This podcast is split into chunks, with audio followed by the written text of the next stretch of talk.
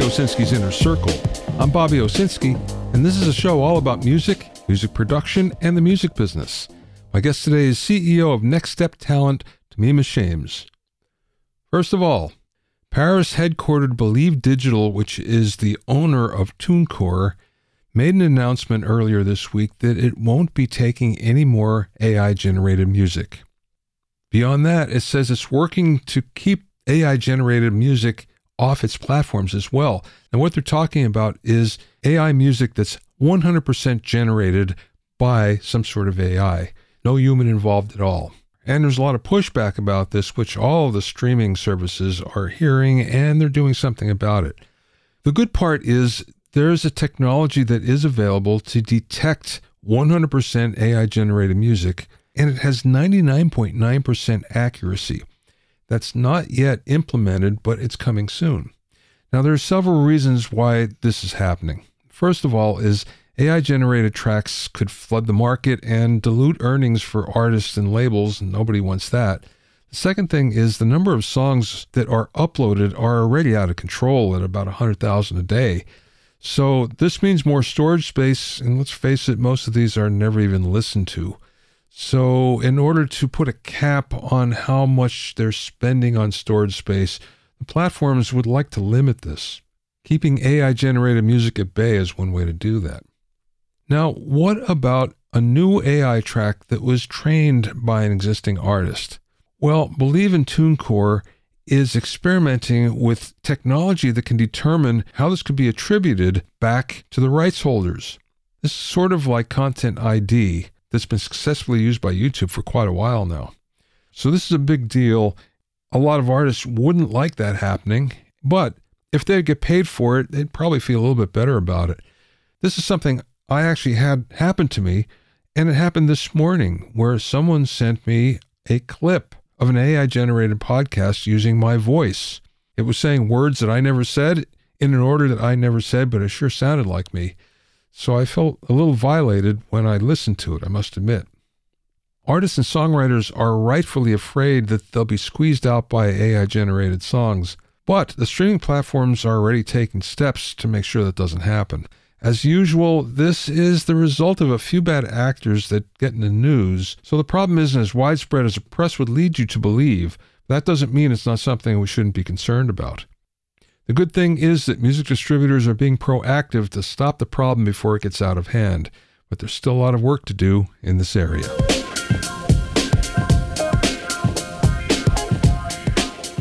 If you have any comments or questions, you can send them to questions at bobbyowsinski.com. Also, I'm pleased to announce that the fifth edition of my Mixing Engineer's Handbook is now available. It's totally updated and includes new sections on mixing and immersive audio, self mastering, new mixer interviews, and much more. Get your copy at a special discounted price at bobbyowsinski.com forward slash handbook. That's bobbyowsinski.com forward slash handbook. You can also find it on Amazon and Apple Books.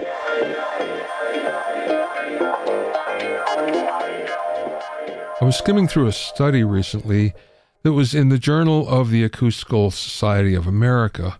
And this was a study done at the University of Oldenburg in Germany. It was lead vocal to accompaniment level. And what they were doing is trying to figure out how loud vocals are to the music. As I'm reading through this, I found that I was actually cited in my mixing engineer's handbook, which was kind of satisfying. But that being said, the study answered a number of questions that I know I've always had. Empirically, I knew what was going on, but it's nice to have some data to finally back it up. So the study looked at songs from the Billboard Hot 100 from 1946 to 1922. There's about 700 songs. Then it did a second study where it looked at the year end list of the Hot 100 just for 2023. And then another one that looked at the differences in vocal levels between genres country, rap, pop, rock, and metal. They used iZotope RX rebalance to separate the vocal from the track, and that's how they figured it out. Now, two distinct phases were observed. The average lead vocal to music level decreased from about 5 dB to 1 dB until about 1975, and then it's remained static from that point on. When we look at different genres, country has the loudest vocals at about 3.9 dB above the music, while rap is next with 3.2 dB above the music, pop at 2.7, rock at about even, and metal minus 3.1 dB below the music. Now, something that we always kind of knew, but now we have some real boundaries to look at here. Solo artists always have higher vocals than for bands by anywhere from 1.5 dB to 3.5 dB. Now, there's some conclusions here. The first one is that the lower levels in the modern phase of music from 1975 on, the reason why is because there are better tech and better engineering so that vocals could be heard better at a lower level. But the second conclusion was that rock and metal, the guitars are just as important or even more so than a vocal, which is why the vocal is considerably lower than the other genres. The other way to think about it is in a band, every member is equal, including the lead vocalist. So that means that the levels are pretty much the same between the vocal and the accompaniment. I've always felt that the lead vocal was lower in rock and metal to make the band sound more powerful, and that's absolutely true, this study confirms it. But as we've found, there are other reasons for why the vocal level in a song is where it is as well.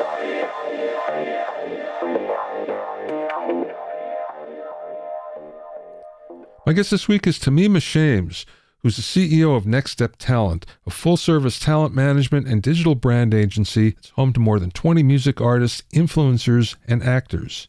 While in college, Temima worked for Atlantic Records and Visionary Music Group before jumping into her own management company. Since then, her clients have achieved more than 5 billion YouTube views, a number 7 debut Spotify album, highlights in YouTube's Black Creator Class of 2023, TikTok's greatest POV star, and one of NYFW's creators with the highest brand return of 2023. Not only that, songs, records, and projects that Temima has been part of have garnered 25 million streams and viral campaigns with more than 2 million recreates on TikTok. Her company has also partnered with top brands including YouTube, Meta, Disney Music Group, Boss, Neutrogena, HBO, and many more. During the interview, we spoke about how she got started managing social influencers, the strategy behind short form and long form content, branding as storytelling, artists' mental health, experiential marketing, and much more. I spoke with Temima via Zoom from her office in Los Angeles.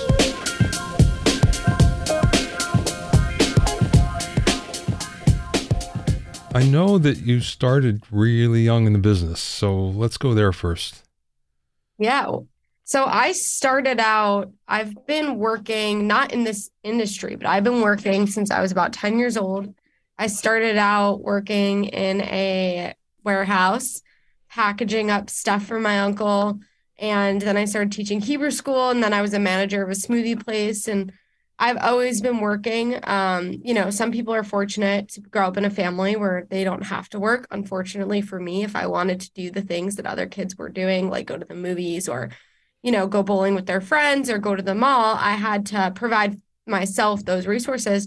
You know, my family, I was lucky enough to have a roof over my head, and I'm super grateful for that. But if I wanted to do anything else outside of that, you know, it was up to me to make that happen. And so I started working. And then as far as the, you know, entertainment industry goes, my dad was a touring Israeli musician. And I, for some reason, always gravitated toward acting. And so as soon as I could take the train by myself to the city at age 13, I took the train and would just knock on people's doors and get myself into auditions. And then I got a manager for acting when I was about 15. And, you know, it was a little bit too close to when I was deciding whether or not I would go to college. And it was a pretty unstable, you know, being an actress is something that it's it's not a stable position. And so I decided I wanted to go to college, went to school for music business. And the whole time I was in college, I was like, I want to be the CEO of a record label. That was my goal. Julie Greenwald was someone who I really looked up to. And I was grateful enough to intern um, underneath her at Atlantic um, while I was in school. And, you know, I feel like the whole time I was just the person that when a door opened, I went down that door that hallway, even if it wasn't something that I thought I was going to enjoy. you know, for Atlantic, I got an internship in, in analytics, in streaming. I had never looked, I was never a numbers person, hated math, never thought I would like it. And you know what I say today would never have brought me to where I am. And so I'm so grateful for that opportunity and all of the people over there that helped me get there. And then from there, you know, it just kind of happened. I was interning at Visionary Records, and that turned into a position where I was heading up influencer marketing over there um, underneath Sony. And then that's when, you know, COVID was happening and all these influencers were blowing up. And I started to watch some blow up. I was studying it. And one day my boss was like, why don't you manage one of them? And I was like, hmm, I don't know about that.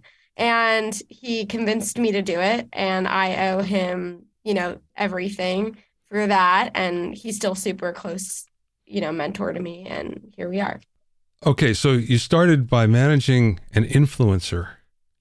Yeah. So I was always managing artists throughout college. So music artists, but it wasn't anything to where I, you know, would be able to self sustain and not work a full time job. And so I started managing influencers on the side while I was at Visionary um, at, because the influencer world was growing so quickly.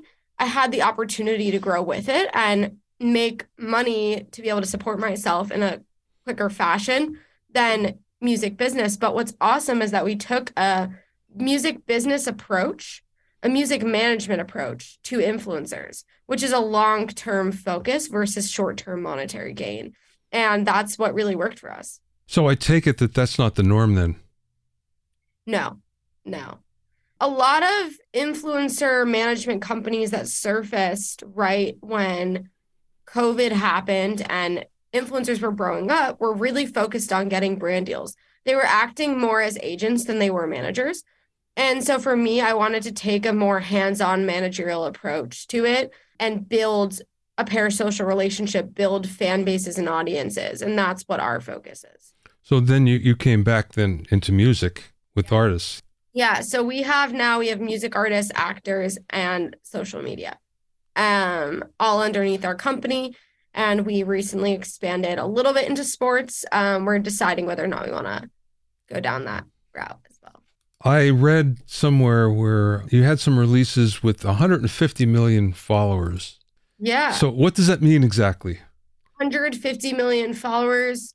So we have 150 million followers, more than 150 million on our roster. So that's our full roster across influencers and music. As far as um, view wise, we have over 5 billion views on our roster just on YouTube alone. And then our music releases, um, our most successful music release was um, the My Crown release, which was utilizing understanding of audience to blow up a song. And right now, you know, we're seeing a lot of success on the music side in the sync world. We, we have some clients that have been writing a lot for sync, doing music composition. And then we recently had an artist named Bailey Spin who released her debut single. She's also an influencer, and it now has over half a million streams, and it is crushing it. And there's been no backlash, which is awesome. Everyone's super supportive. Was she a, an influencer first before going yeah. into music? Yeah. Okay, so how does that work? Because as you say, you're lucky there's no backlash, but usually there is because uh, I think people expect one thing and then they're getting something else as well. So here's what I'll say is having the music industry background has been really helpful in understanding what an audience wants. And with Bailey, the past year and a half, she switched over her aesthetic to match what her aesthetic of the music was going to be. And she started doing covers and slowly seeding things in to where she was telling people that the music she listens to is rock music. And then she released rock music. So people weren't confused. What oftentimes happens is there's a confusion of like, where did this come from? Did your management force you to do this? This was something that she had been seeding to her audience for so long that they were so excited about it when it actually mm-hmm. happened. And in fact, we've gotten flooded gates with emails of people being like, when's the next song? See, sometimes I've noticed that influencers seem to hit a ceiling and to them there's no place else to go. So let's go into music. You know what i mean? Yeah i mean so here's what i'll say is there's two sides to that story. One side is that a lot of influencers actually start out by wanting to do music and they blew up during quarantine. So i think what sometimes a lot of people forget is that a lot and, and this isn't all of them but a lot of people had passions before they were influencers.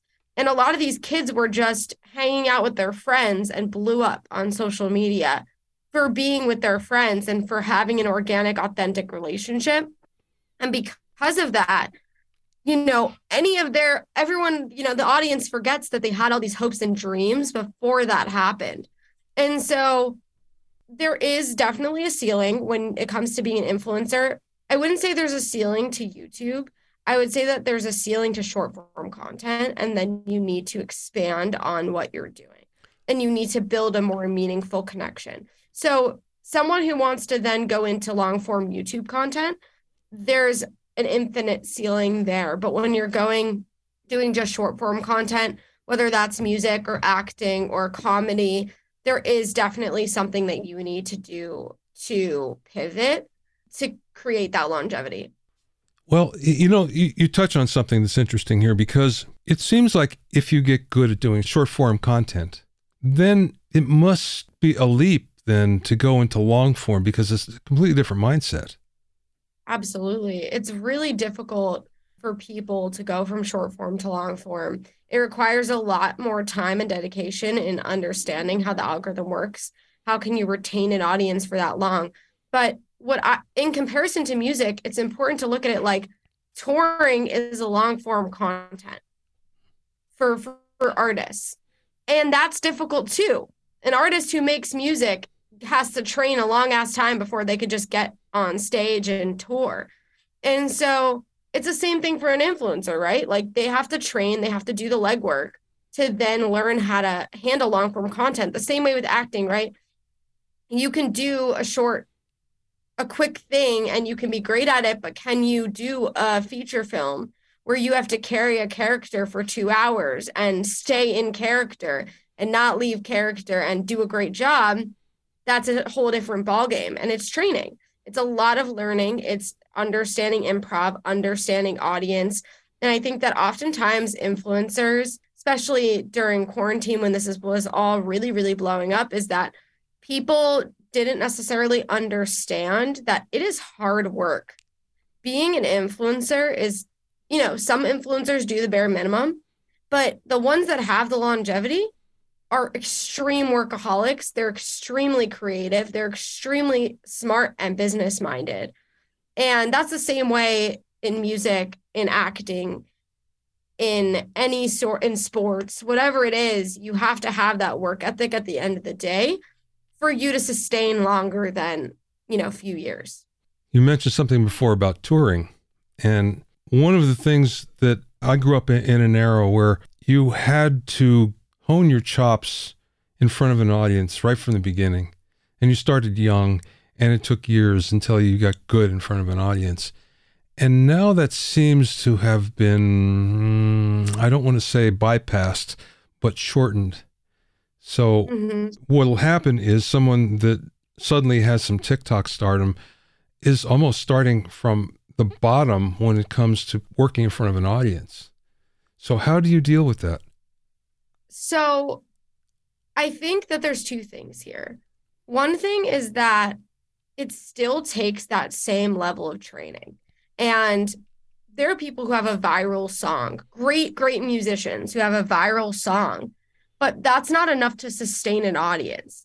You still need to do the training to understand how to really perform. And I find that with my clients specifically, um, you know, I have music artists on my roster that are music first. They were born musicians been on stage, the whole nine yards. And then I have influencers who wanted to do music. And I tell all of them the same thing you have to practice your craft. And so for my influencers wanting to cross over, they were in vocal lessons for years before I even considered releasing music.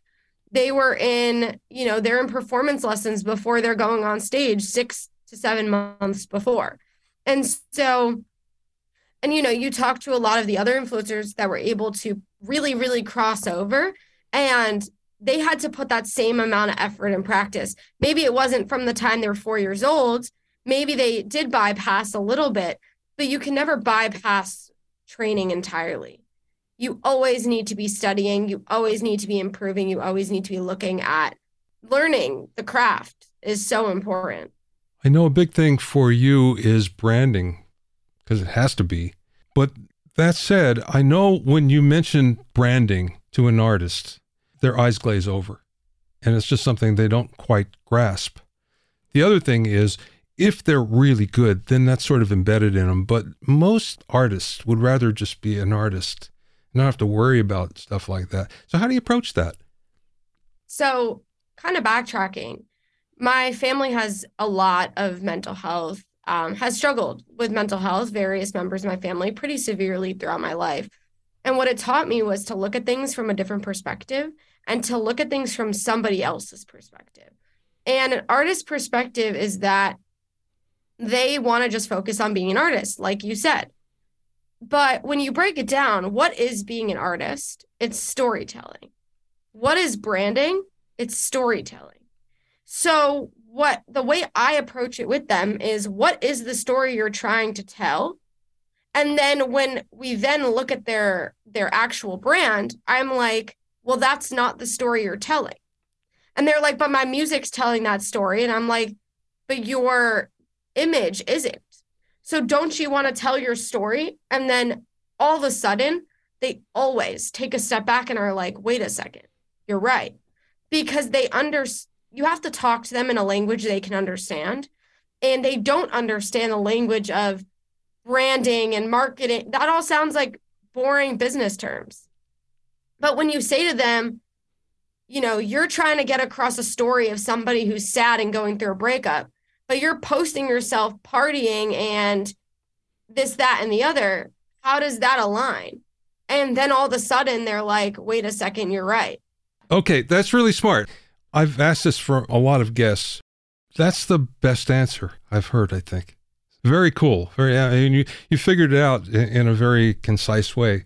You mentioned something before about mental health, and I know that's a big deal for you with your artist. And mental health for artists, I think, is something that's overlooked because that's part of being an artist in a way. Yeah. You know what? Mental health is definitely overlooked when it is part of it. It's part of any job.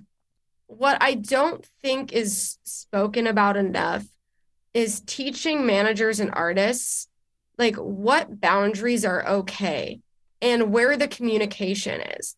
Because oftentimes i think it's the it's in the communication that's the problem because artists go go go until they crash and then they crash and now all their fans are upset. But they've never once talked to their fans about the struggle along the journey and so the fans are like you're you're letting us down but you're not going to be letting your fans down if you've expressed the struggle along the way and your team supported that.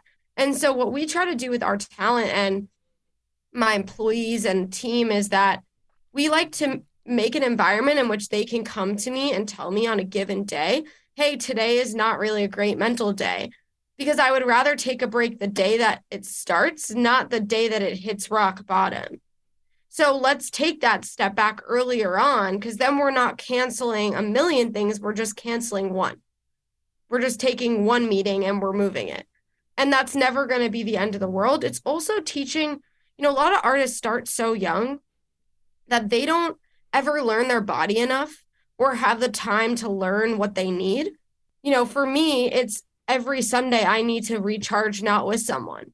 Some artists, if they're on tour, and they take one day on tour and nobody talks to them, they'll be 20,000 times a more pleasant person than if they didn't get that day. But if they're not able to communicate that need, then they go, they crash, they become angry, they are not being productive. All of these things start to happen that are signs of burnout when that could have been avoided by one little simple sometimes only two, three hours in one day that you need to just leave them be. Oh, I know very well. I mean, I suffer from this way back when, when I was an artist and a musician, and couldn't understand why I was so miserable, even though I was having success at the time. And I was more miserable, miserable than I ever was. So the interesting thing was years later, when I finally decided I'm going to stop this and just work in the studio, it was the happiest day of my life. And I couldn't figure out why. And part of it is, as an artist, as a musician, you identify with your music and it gives you that sense of identity. And if you lose that, then you feel that there's something wrong with you. Yeah. But what happened with me was when I finally decided that, okay, I've had enough of this, it was like, oh, the weight of the world went off my shoulders. I could be a different person now. Yeah. And I also think too it's it's being able to determine is it something that doesn't make you happy or is it something that you're not doing properly and that's why it doesn't make you happy? Is there you know something about what you're doing can you change that? And I think many people in the music industry are so this is the way it's been done, we're not doing it any differently. Your tour is the way it's been since day 1, it's not changing this isn't changing, that isn't changing. And the end of the day, that's not healthy.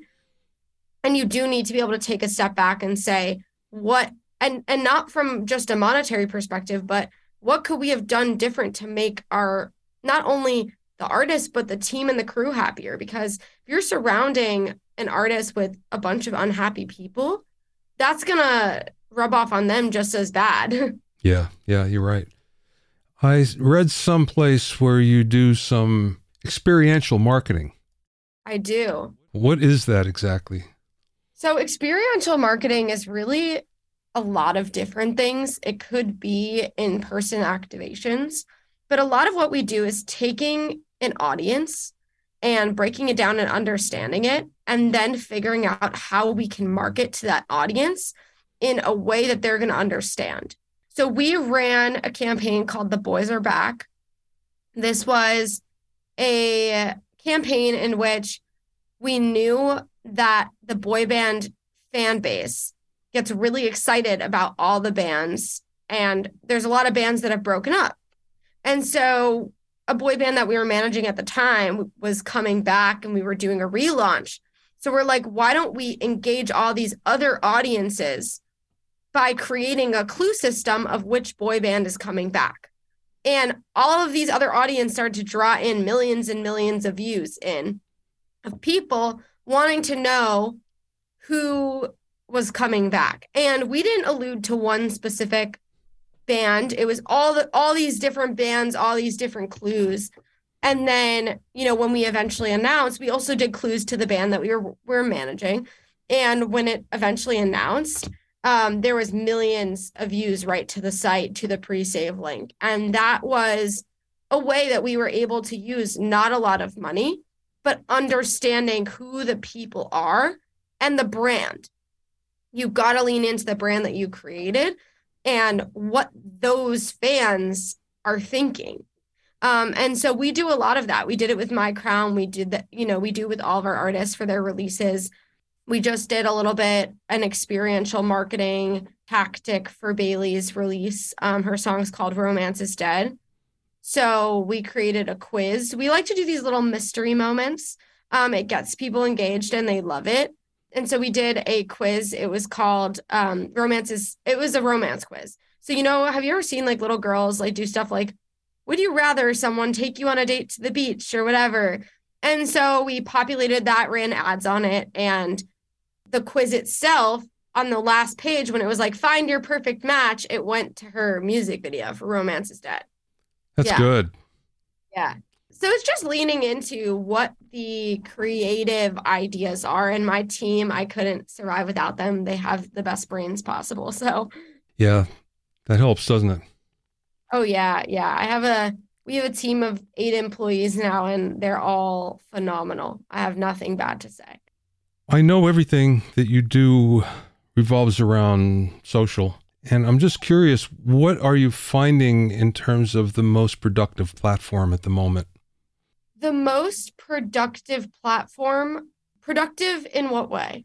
Productive meaning you're getting the most bang for the buck by your presence on the platform or your artist presence on the platform. Each platform, you're not going to like this answer, but each platform is used for a different thing. I can't give you a solid answer on that because each platform truly has its own meaning. Twitter and Instagram are where fans cultivate.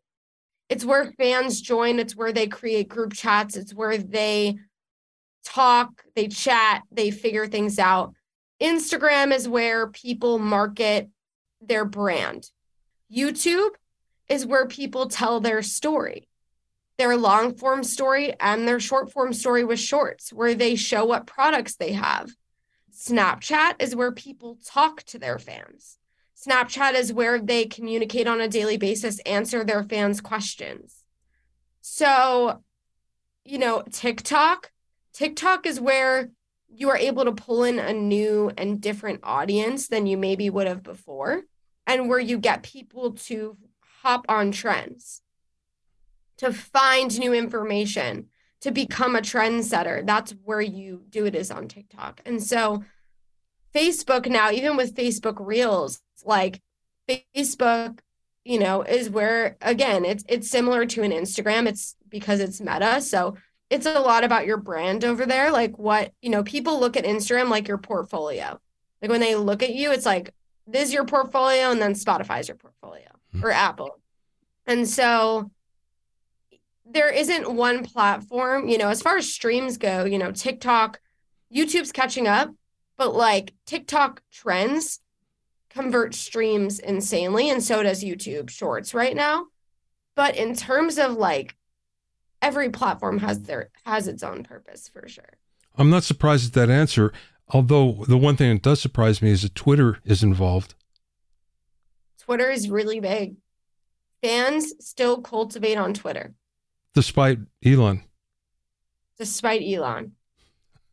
Yeah. well, it's funny because I know a number of people that have had uh, really big followings that have dropped off as a result of uh, protests against Elon and they've suffered for it. Now, I understand taking the, the politically correct stance, but on the other hand, if it's going to negatively influence your position, that's probably not a good idea. Here's what I'll say um, about Twitter specifically. Just kind of goes back to every platform has its own purpose, and you shouldn't focus on one ever. The same way you don't put your all your eggs into one basket. You don't just release one song, you release a lot of songs you need to release a lot of content. That's all. You can't just tell your story one way. No, that, that's actually contrary to what the popular theory on this is, where it used to be you concentrate on one platform and you get really good at it before you actually go into another one. And that's completely different. Yeah. Well, what I would say is is that each platform's algorithm is different. You can use the same content on all on like many different platforms. So why would you just post on one and get really good at it when you can edit differently, but it'll take you less than 5 more minutes to then post it everywhere else. I do agree on like, you know, having one that you are focused on for a moment, but they each are different things. It's like it's it's just totally different things that they do and they, you know, provide a purpose in your career. Where do you come down on scheduling posts? Because it, it's really hard. If you're going to go by the best times to post and everything, that's usually the worst time for somebody in the day. You know, it's better, it's easier to just schedule stuff using a, a scheduler. All the platforms are starting to build in their own scheduling. I wouldn't use a scheduler, I would use the platform itself because it has less issues with it there's no problem with scheduling on a platform. What I would say is don't do it too many days ahead because the trends change so much. But if it's like a promotional piece, scheduling is great. Speaking of this and speaking of trends and probably the latest hype, where do you come down on AI assistance? This is so funny because right before I hopped on here, I was writing an interview on this exact topic.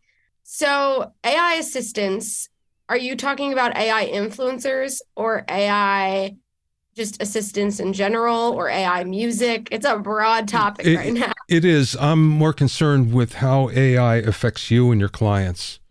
So we actually in the past like 2 weeks have just recently started implementing some forms of AI into our business model. What I would say has helped me in the past few days when I'm learning about it is I'm all for using like ChatGPT to come up with you know, earlier I was like, I need to find all of the candy brands that work in influencer marketing. So I typed in candy brands, or, you know, I want to get in contact with 50 CEOs that were on like the X list, like 30 under 30. You can type that in and the whole list will populate real quick. So it's a very quick way of getting the information. And so we've been using it a lot for that. We've also been using it like you know, if we have a bio, like, hey, can you tweak this bio and make it better? As far as using AI, I'm really excited to see this new Adobe AI editing feature for video editing because it'll you just tell it how you want it to edit your video and it just does it. That is going to be really helpful for our team. We've kind of shied away from doing anything in the music realm just because of all these lawsuits going on right now anything with music, we are thinking about testing, you know, creating flyers using chat G- using not ChatGPT, but using like Canva AI or some sort of similar model. The thing that I would say is we always want to alter it a little bit so that it becomes our own and we don't have any legal issues with art not being owned or whatever that case may be. I'm really interested to see how these lawsuits play out and how that changes what technologies are allowed to be created when it comes to AI because there are obviously a ton of concerns when it comes to you know ownership of materials and utilizing that yeah a few weeks ago the uh, US copyright office actually issued some guidance on that and they basically said that a human has to be involved in order to get the copyright right so yeah that really helps I went on vacation recently, and while I was on vacation, I took a crash course in deep learning from MIT and then another one from IBM. Well, it, I found it really interesting, first of all. And second of all, I'm writing a book about AI for music production. So I wanted to make sure I had my arms around it.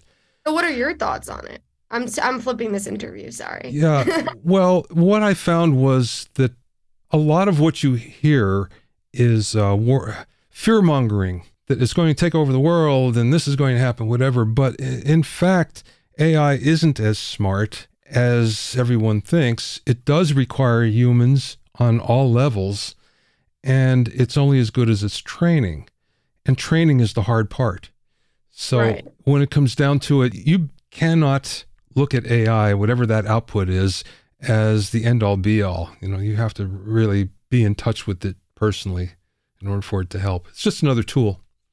I, I completely agree. And and you know, you say this with every disruptive technology or new company, and people freak out that it's, you know, the world is gonna end. And like, you know, if you remember like when Uber first started, people freaked out, like, you know, they're gonna abduct you and like all these crazy things, like, how is this gonna work? This is never gonna work, it's never gonna happen. And now people can't even like think of a world without Uber in it or you know uber or any of those services and so i think ai is just another tool that's going to eventually develop out to have more of a specific use case um, right now people are testing out a lot of different things you know same thing with video editing you know using ai like it's never going to replace the human because you're always going to have to change something and do something different it's just a matter of maybe not needing the human to do everything.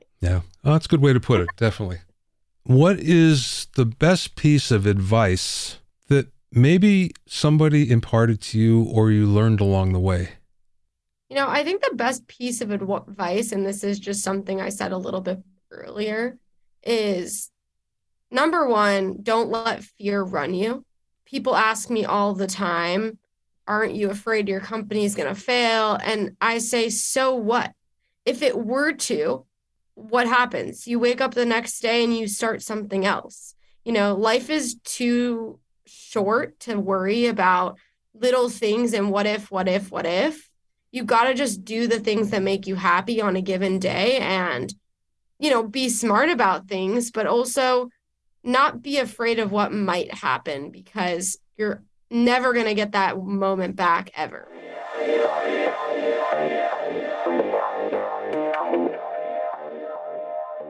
You can find out more about Temima and Next Step Talent at nextsteptalent.co. That's Next Step Talent, all one word, .co.